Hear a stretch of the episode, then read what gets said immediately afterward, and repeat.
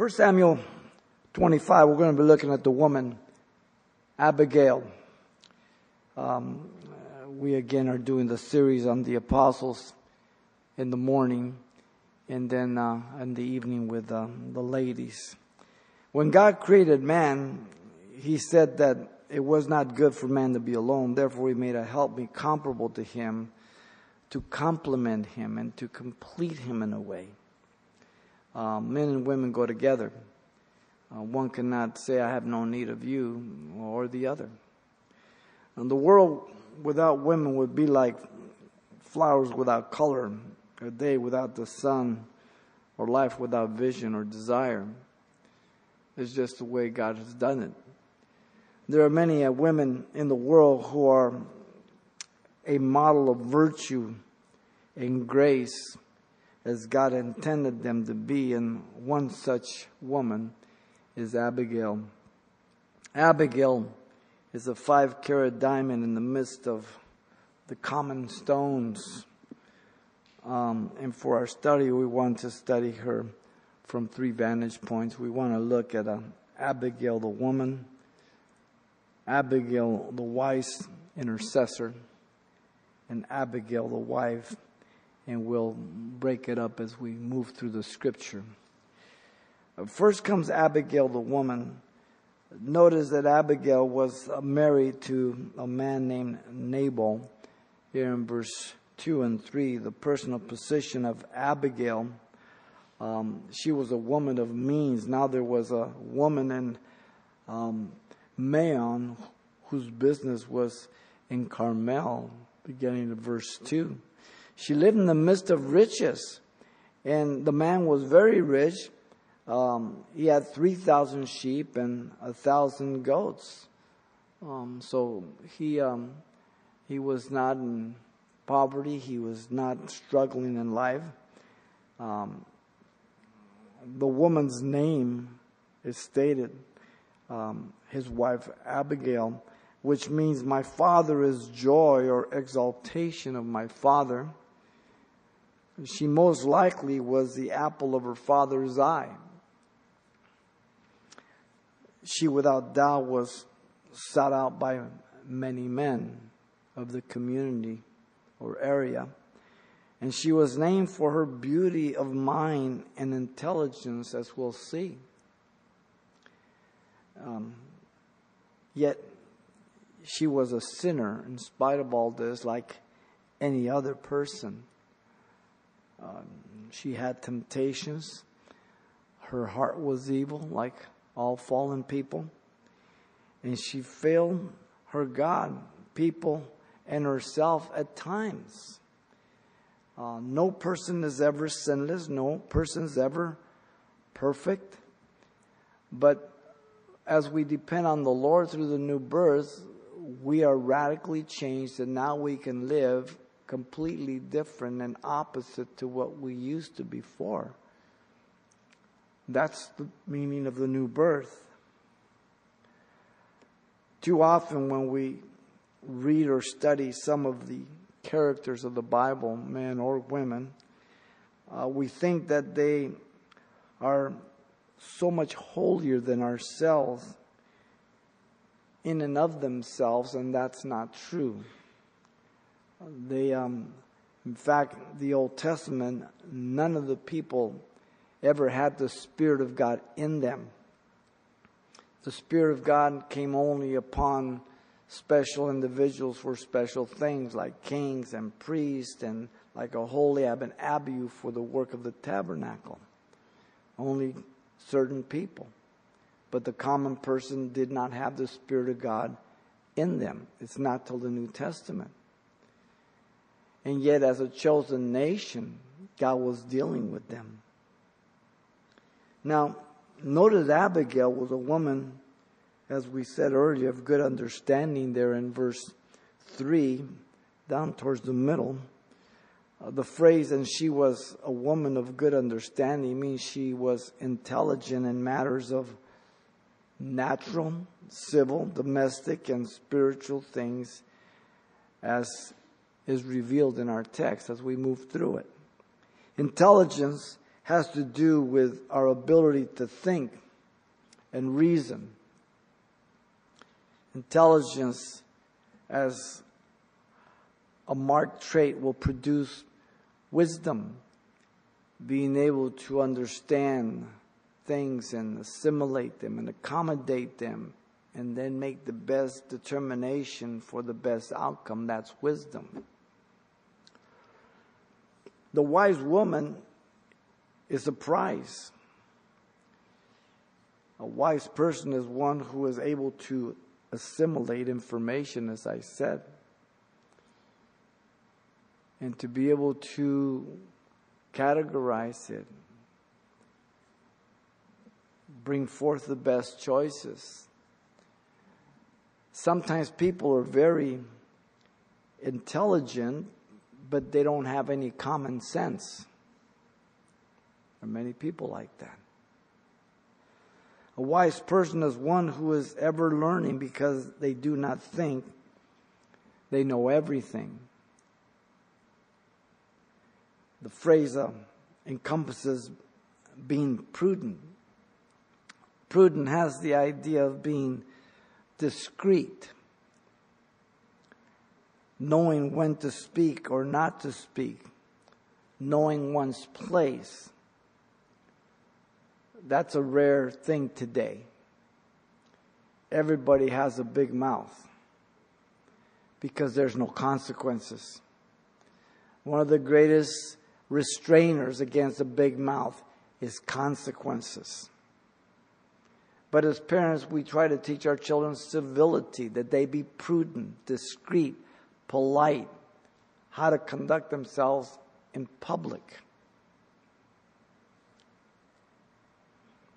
The phrase includes insight and good common sense. There are many who have much information, as I said, yet they're not very wise. They do not manifest good understanding evident on what they say or what they do. Today's modern world is a perfect example of people who have an overload of information with um, no common sense at times, revealing they are very unwise and without good understanding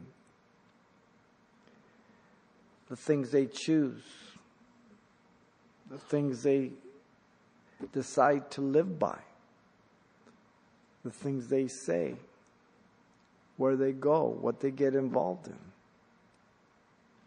The teaching of evolution is a perfect example.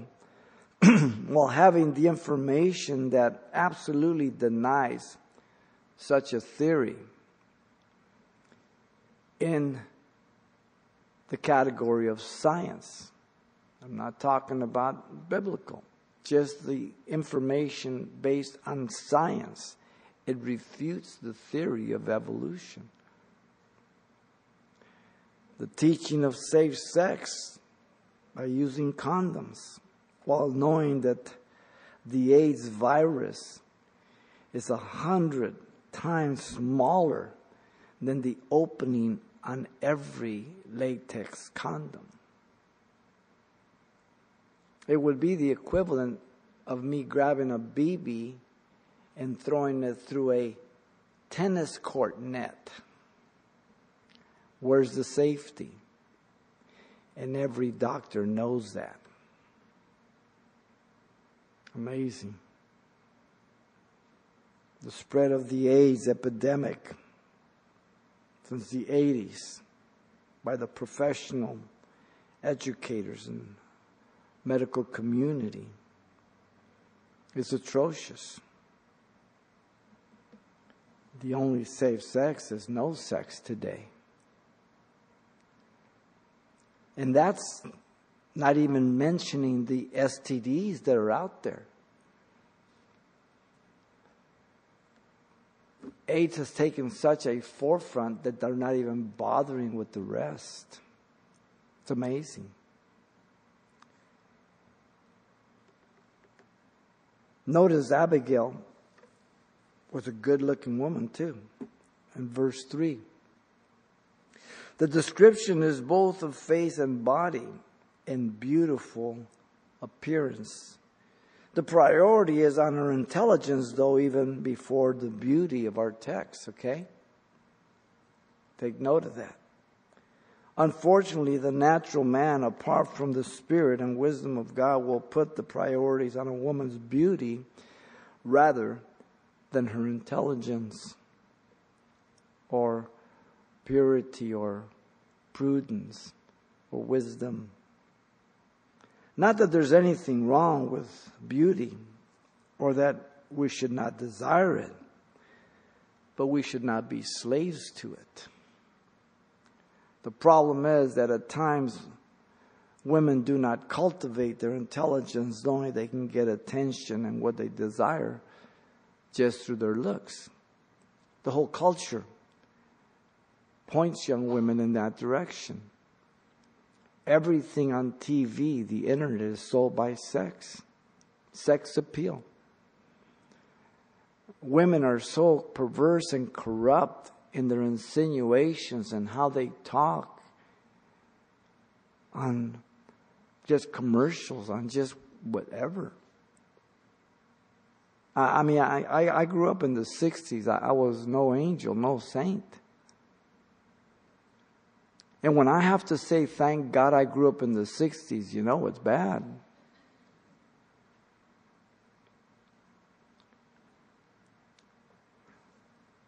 All you have to do is look around to our society again to see the emphasis that's placed on the physical. The number of those who get facelifts, breast implants, liposuction. It's epidemic, all time high. One of the major places is Cali, Colombia. Americans go down there. You go down there, you can stay for a month, get all those implants in you, stay in a nice hotel, enjoy the time, and it's cheaper than getting it done here. Amazing.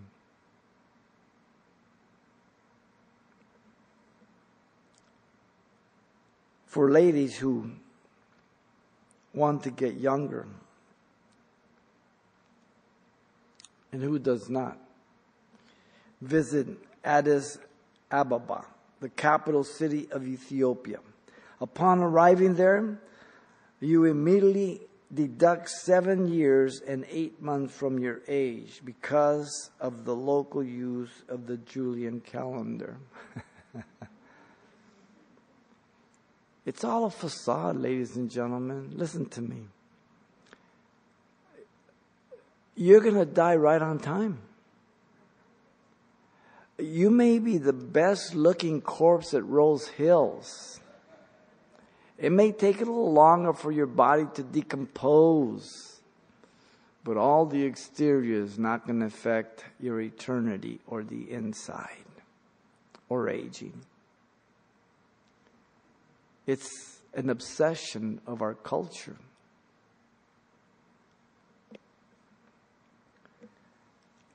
Abigail was beautiful, but nothing wrong with that.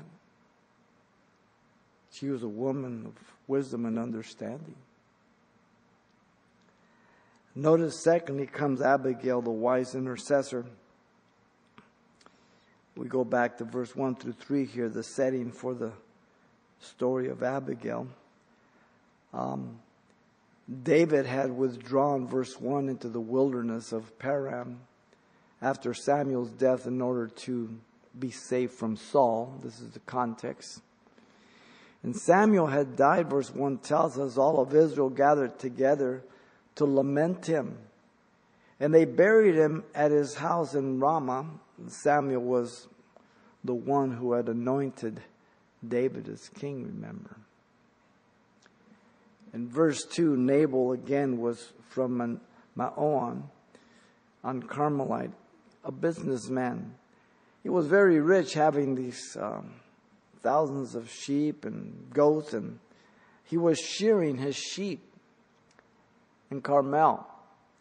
Now, some of you uh, have gone to Israel. We've gone to the area of Carmel and Mount Carmel and all beautiful up there.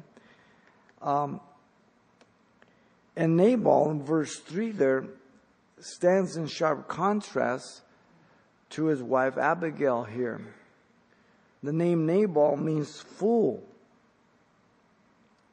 Her name means father is, my father is joy or exalted of her father. His person is described as harsh and evil in his doing in verse 3 at the end there, while she is described by good understanding and beautiful in appearance. The twofold description of Nabal, harsh and evil, means morose and ill tempered in his nature, his natural disposition of mind, and wicked in his conversation, and fraudulent and oppressive in his dealing with men.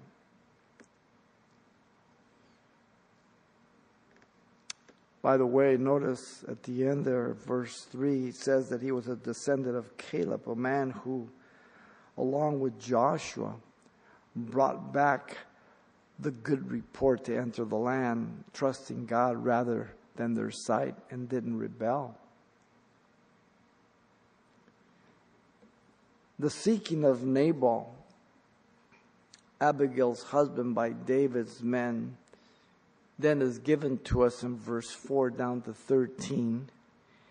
And in verse 4, the plan of David was to send some of his young men to collect some sheep at shearing time from Nabal, kind of as payment for their protective services. In verse 5 through 9, David's message was to be communicated to Nabal they were supposed to greet him in David's name, verse 5 says, respectfully. They were supposed to greet him with a blessing of peace on him and his house and all he had in verse 6. In verse 7 and 8, they were to report of their protection of his flocks throughout the time they were uh, present, and that it could be verified by his men of the flocks, thereby an appreciation. They were asking for some of the sheep in sort of back payment. This was common practice of those days and, and, and, and willingly given with the understanding that if those men were not present, then they would lose so much more. Now, verse 9, having done so, they waited for the response of Nabal, but as we're going to see, he, he lives up to his name. In verse 10 through 13, David's message was rejected by Nabal. Nabal denied any knowledge of who David was. In 10, he says that Nabal answered David's servant and says, Who is David?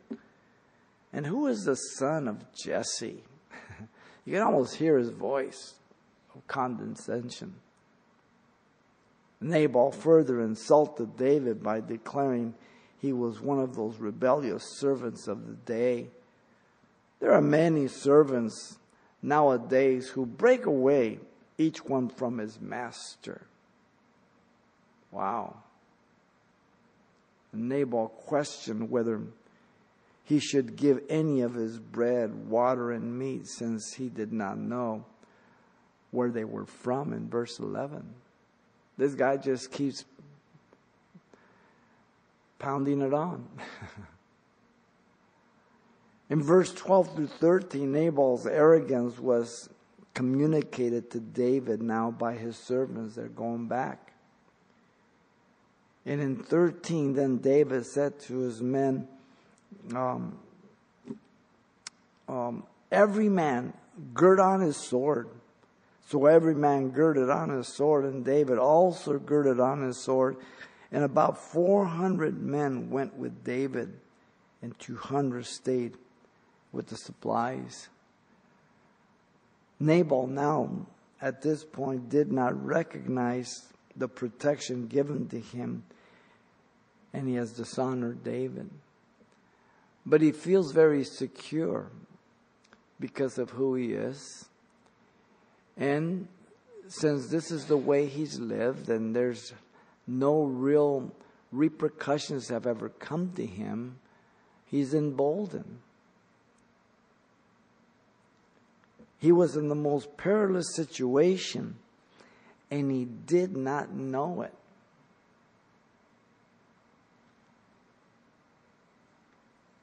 The sensible servant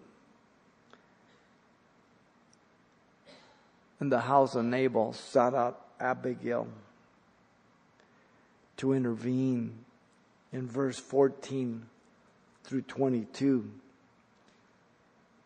One of Nabal's young servants had good sense. In verse 14, now one of the young men told Abigail, Nabal's wife, saying, Look, David sent messengers from the wilderness to greet our master, and he reviled them. Probably nothing new to her. But you can probably sense the urgency in the servant's voice at this point. He shared how they had protected them and they had missed nothing by their presence. Not one sheep, not one goat, nothing. In verse 17, he pleaded with her to do something against the harm determined on them. He said, Now therefore know and consider what you will do. For harm is determined against our master and against his household, for he is a, such a scoundrel that one cannot speak to him. Now the servant didn't go to Nabal because he knows he's stupid. But he knows his wife is very, very prudent and wise. He knows that this is a very dangerous situation. And so Abigail reveals her good understanding as she gathers provisions in verses 18 to 22. verse 18, she took a variety of provisions, bread and sheep, and all these hundreds of pounds of things. In 19, she told her servant to go ahead of her and that she would follow, but she did not tell her husband. Why? He would have stopped her. And everybody would have been wiped out. Verse 20, she ran into David and his men all of a sudden as she's traveling towards him. In 21 and 22, she was ignorant to the extent of David's vengeance. She's going to find out exactly the extent of it. Now, David has said, Surely in vain I have protected all that this fellow has in the wilderness, so that nothing was missed of all that belongs to him. And he has repaid me evil for good. May God do so and more also to the enemies of David if I leave one male of all who belong to him by morning light. David was going to kill everybody, wipe them out. See, David got caught up in avenging himself out of personal offense. It's easy to do, it's the most natural thing.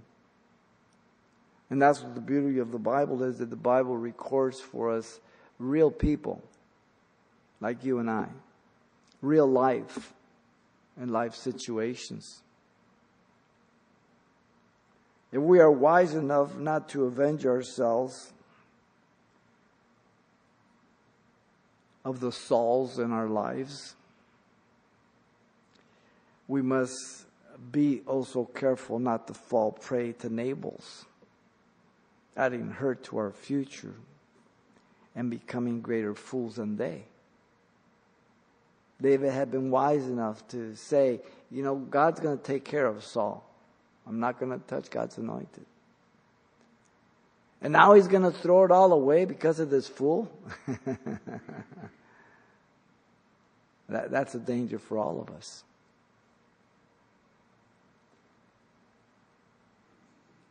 And 23 down to 35, we have the submissive servant of David here Abigail. Abigail's substitutionary intercession comes in in verse 23 through 31. In 23, she quickly dismounts and falls on her face in obeisance to plead for the offense of her husband. In 24, she humbles herself. So she fell at his feet and said, Oh, me, my Lord, on me, on me let this iniquity be. And please let your maidservant speak in your ear and hear the words of your maidservant. She comes humbly. In 25, she pleaded that he not regard her scoundrel husband Nabal, who was a fool according to his name, and apologized for not seeing the men he sent. I mean, she, she's just an incredible woman. In 26, she then told David that it was God who had held him back from avenging himself and desired that all his enemies be as Nabal. Wow. 27 and 28, she asked that he accept the present for the men, to forgive her trespass, for God would make him an enduring legacy. For he fought the Lord's battles, and no evil had been found in his life. So she was saying, David, don't be a fool. Up to this point, you are okay with the Lord. If you do this, when you come on the throne, you're going to have guilt on you. Wow. But notice she says, God sent me. She gives the glory to God. In 27 to 31, she declared how God would protect him in battle. And when he brought him into his kingdom, he would have no grief because he did not shed innocent blood. Here's the key nor avenge himself. That's the natural bent of our heart, our sin nature, to avenge ourselves, to get, well, we don't even like to get even. We, we, we, need, we want to go further. Getting even only satisfies it for a little while. Then it comes up again. She requested that he remember her when the Lord dealt well with him. Verse 31 at the end there. Wow, what a lady. David's response comes in 32 to 38. We see David's submissive acknowledgement here. In 32, the words of David are given to us. Then David said to Abigail, Blessed is the Lord God of Israel who sent you this day to meet me. I mean, there's just all kinds of emotion and rage going on, and all of a sudden there is an intervention, and God is in this. And David acknowledges this. He doesn't rear up in his pride and says, Get out of the way, woman.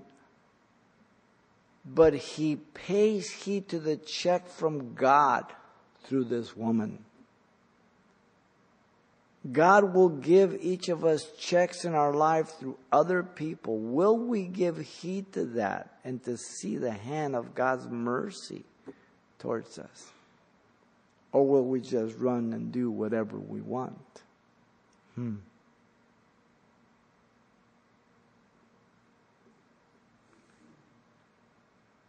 Verse 34, he confessed that as God lived, who had kept him from hurting her, unless she had come, not one male would have lived by morning.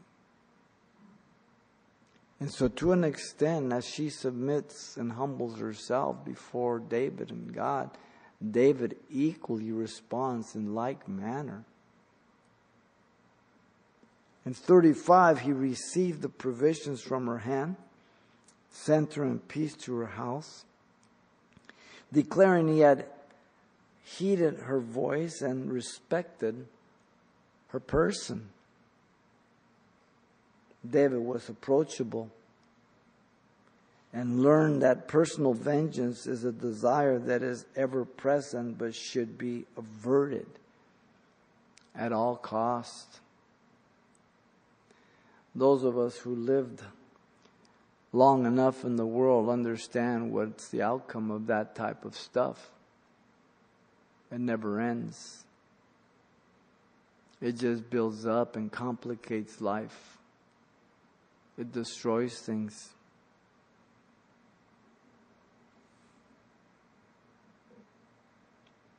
In verse 36 to 42, we have the sweet end of the story.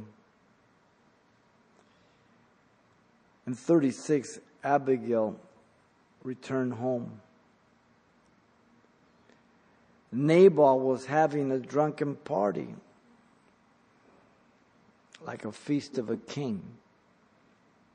While she's out there interceding and protecting, and he's totally oblivious, he's just partying and drinking up, and, you know,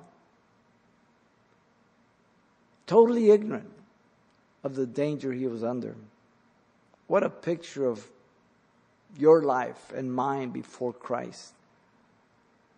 We were out there doing our thing, thinking we were the life of the party and just having a great time, and we were headed for eternity apart from God. And then God's mercy reached us. We heard the gospel. We repented and He saved us and made us turn around completely. Wow. What a difference our life before Christ to now. What a blessing, what grace God has poured upon us. Nabal's heart was merry being drunk. Alcohol. It's a depressant. Your pastor destroyed a lot of brain cells. Every time you drink, you literally destroy hundreds and thousands of brain cells. You've got billions of brain cells. But every time you drink heavily, you destroy them and you don't get them back. It shrinks your brain. It affects every organ. It destroys your perception. It complicates matters. That's why I cannot understand the um, the promotion of drinking among the emerging church today, among Christians. Why would you want to go there? Well, you know, the Bible doesn't say you cannot drink, and, you know, Noah was this and that, and the wine that Jesus drank. You, you really want to go there? Name me the good things that come from that before you were in Christ. Did being drunk preserve your purity? Did it make you speak wise? Did it cause you to be prudent or stupid? Why would you, as a Christian, want to go there? Not only for you and your wife or your husband, but how about your children that are looking? And you say, well, you know, I just drink at home by myself. Yeah, but your children live there. And when they get to be teenagers, how are you going to tell them not to drink if you drink? Well, nobody knows. So if I ask you, do you drink, are you going to lie to me? No, when you do? Now you're not only a drunkard, but now you're a liar. And you're calling yourself a Christian. Wow. You see where I'm going? It's Not a matter of being legalistic. It's not in fact that I'm envious. I, I drank heavily. Nothing good ever came from it. Ever.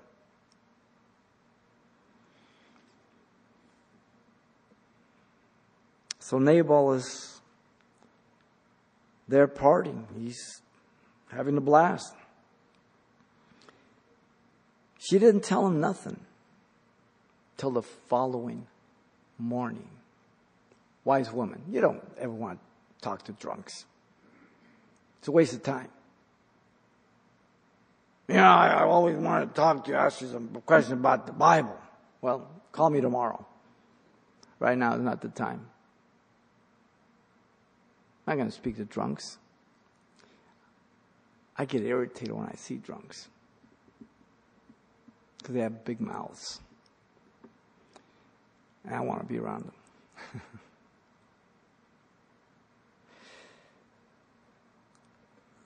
Abigail's news were given the next day. Verse 37 and 38 when she told him about the whole event, Nabal went into shock. He became like a stone, verse 37 says. I can just see his face as she's telling him all that she did and how she was on her way out there and she saw the number of men that David was leading and step after step, and he was probably freaking out.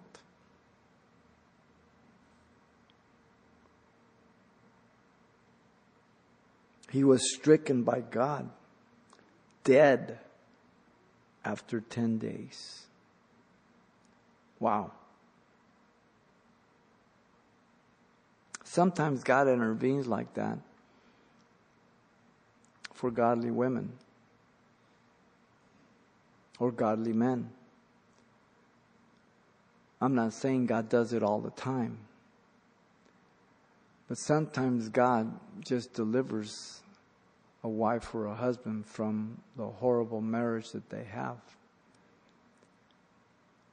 by removing the person and setting them free. God's mercy.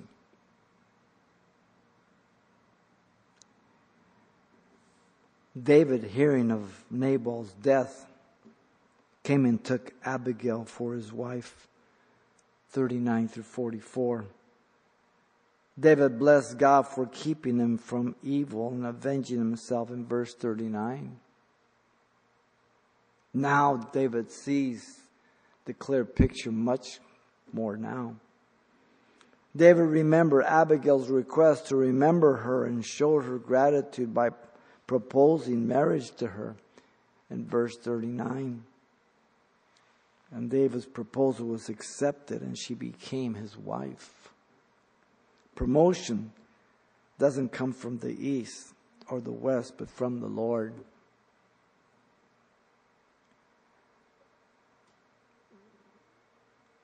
During the Crusades, a knight was taken captive by the um, Muslim Saladin. The knight begged for his life, claiming that um, he had a wife in England who loved them dearly. Saladin commented that if she would, uh, that she would soon forget him and marry someone else. Then, on second thought, the cruel chiefman offered to set the man free if this lady in question would send her right hand as a token of her love for her captive husband. When word was sent to this lady in England, she immediately cut off her right hand and sent it to the Saladin. The man was forthwith returned to England. There is a statue of the faithful woman in one of the old cathedrals of England. She's attractive, but the statue shows her without a right hand. Abigail's a beautiful type of Christ, interceding on behalf of her husband, who of himself was not worthy of it at all. Wow. This was Abigail, the wife, the wife's intercessor. Amazing. It leaves us with Abigail, the wife. Abigail was a committed wife as we've gone through this text. To remain in a marriage that was not the best. Christians so quickly divorce today that there's as many divorces in the church as outside the church. She could have been promised by an arrangement of marriage, and most likely that's what took place. She could have been swept off her feet only to have it go sour, sometimes it happens. She, without doubt, was much younger than Nabal. But also to intervene in view of her husband's foolishness, she knew his character, she knew his disposition. And yes, she did so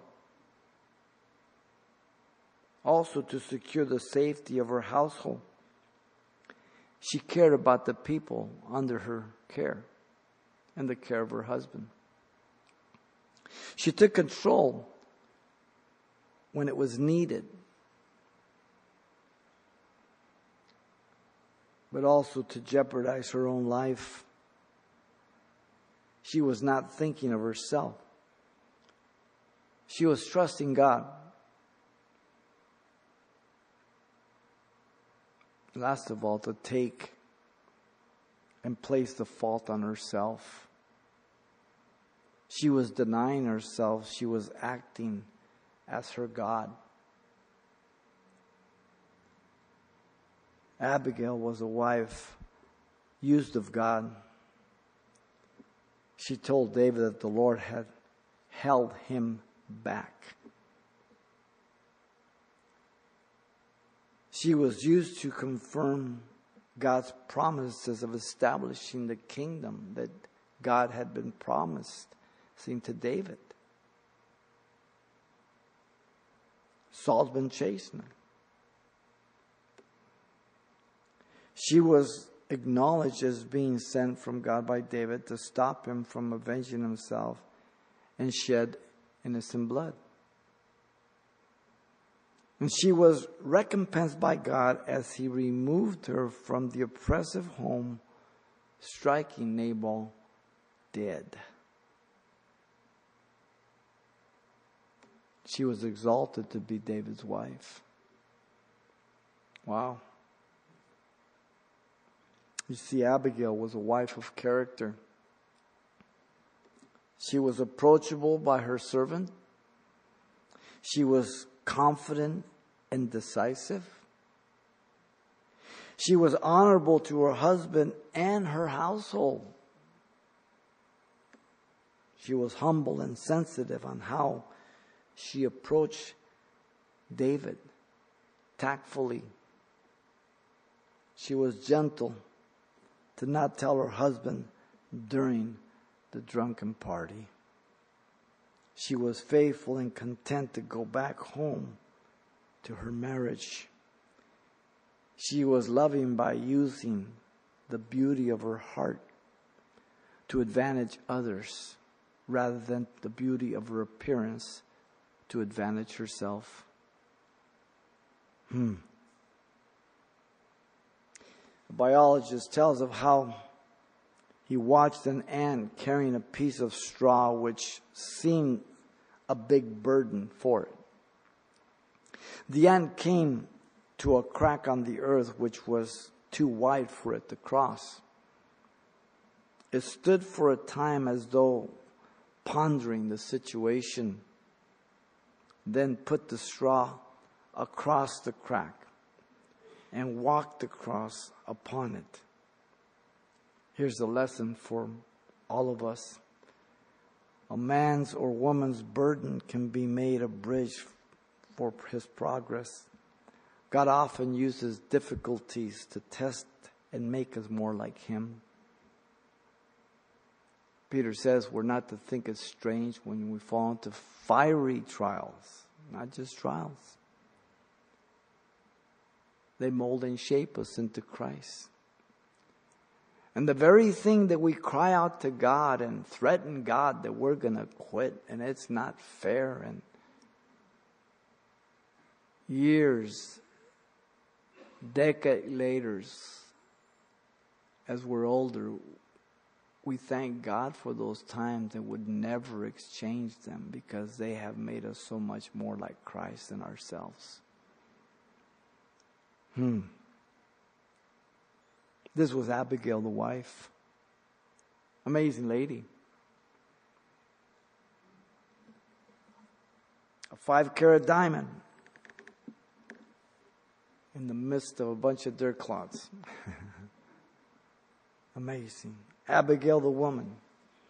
Abigail, the wise intercessor. Abigail, the wife. Only through Christ only depending on God. No other way. Father, we worship you. We thank you for tonight. Lord, I thank you for the women that you bring here, the godly ladies that just serve you, those that just seek you, Lord. For the wives that are so faithful to you in the, some oppressive marriages, Lord. The faithfulness of their being mothers to the children day in and day out. And how they just trust you, Lord. I thank you for every one of them, Lord. And Father, we pray you would raise up godly women from the young girls that are growing up as they have their eyes upon you and the example of those who serve them and who serve here, Lord. Father, we just worship you. As you're praying, if you're here tonight, if, if you don't know Jesus Christ as your Lord and Savior, God has brought you here to be saved if you've never accepted Christ. Maybe you're over the internet. Then, um, or the radio out there somewhere in the world. If you have never heard about Christ and this is the first time, know that Christ loves you. He died for you. And He tasted death for you and made the payment for every one of your sins. And if you believe that He was God and is God who became man and died for your sins and made that payment, and you believe that you are a sinner in need of a Savior, then you can call upon Him right now.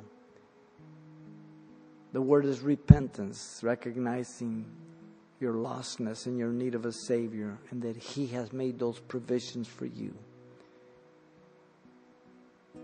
And if you want to call upon his name, he will save you right now, forgiving you of your sin by grace through faith.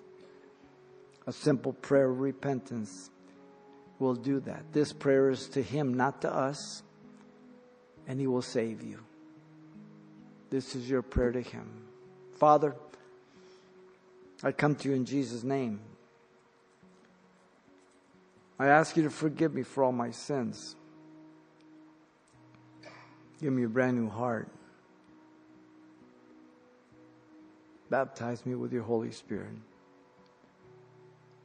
I accept you as my Savior and Lord.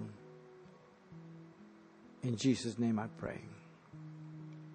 Amen.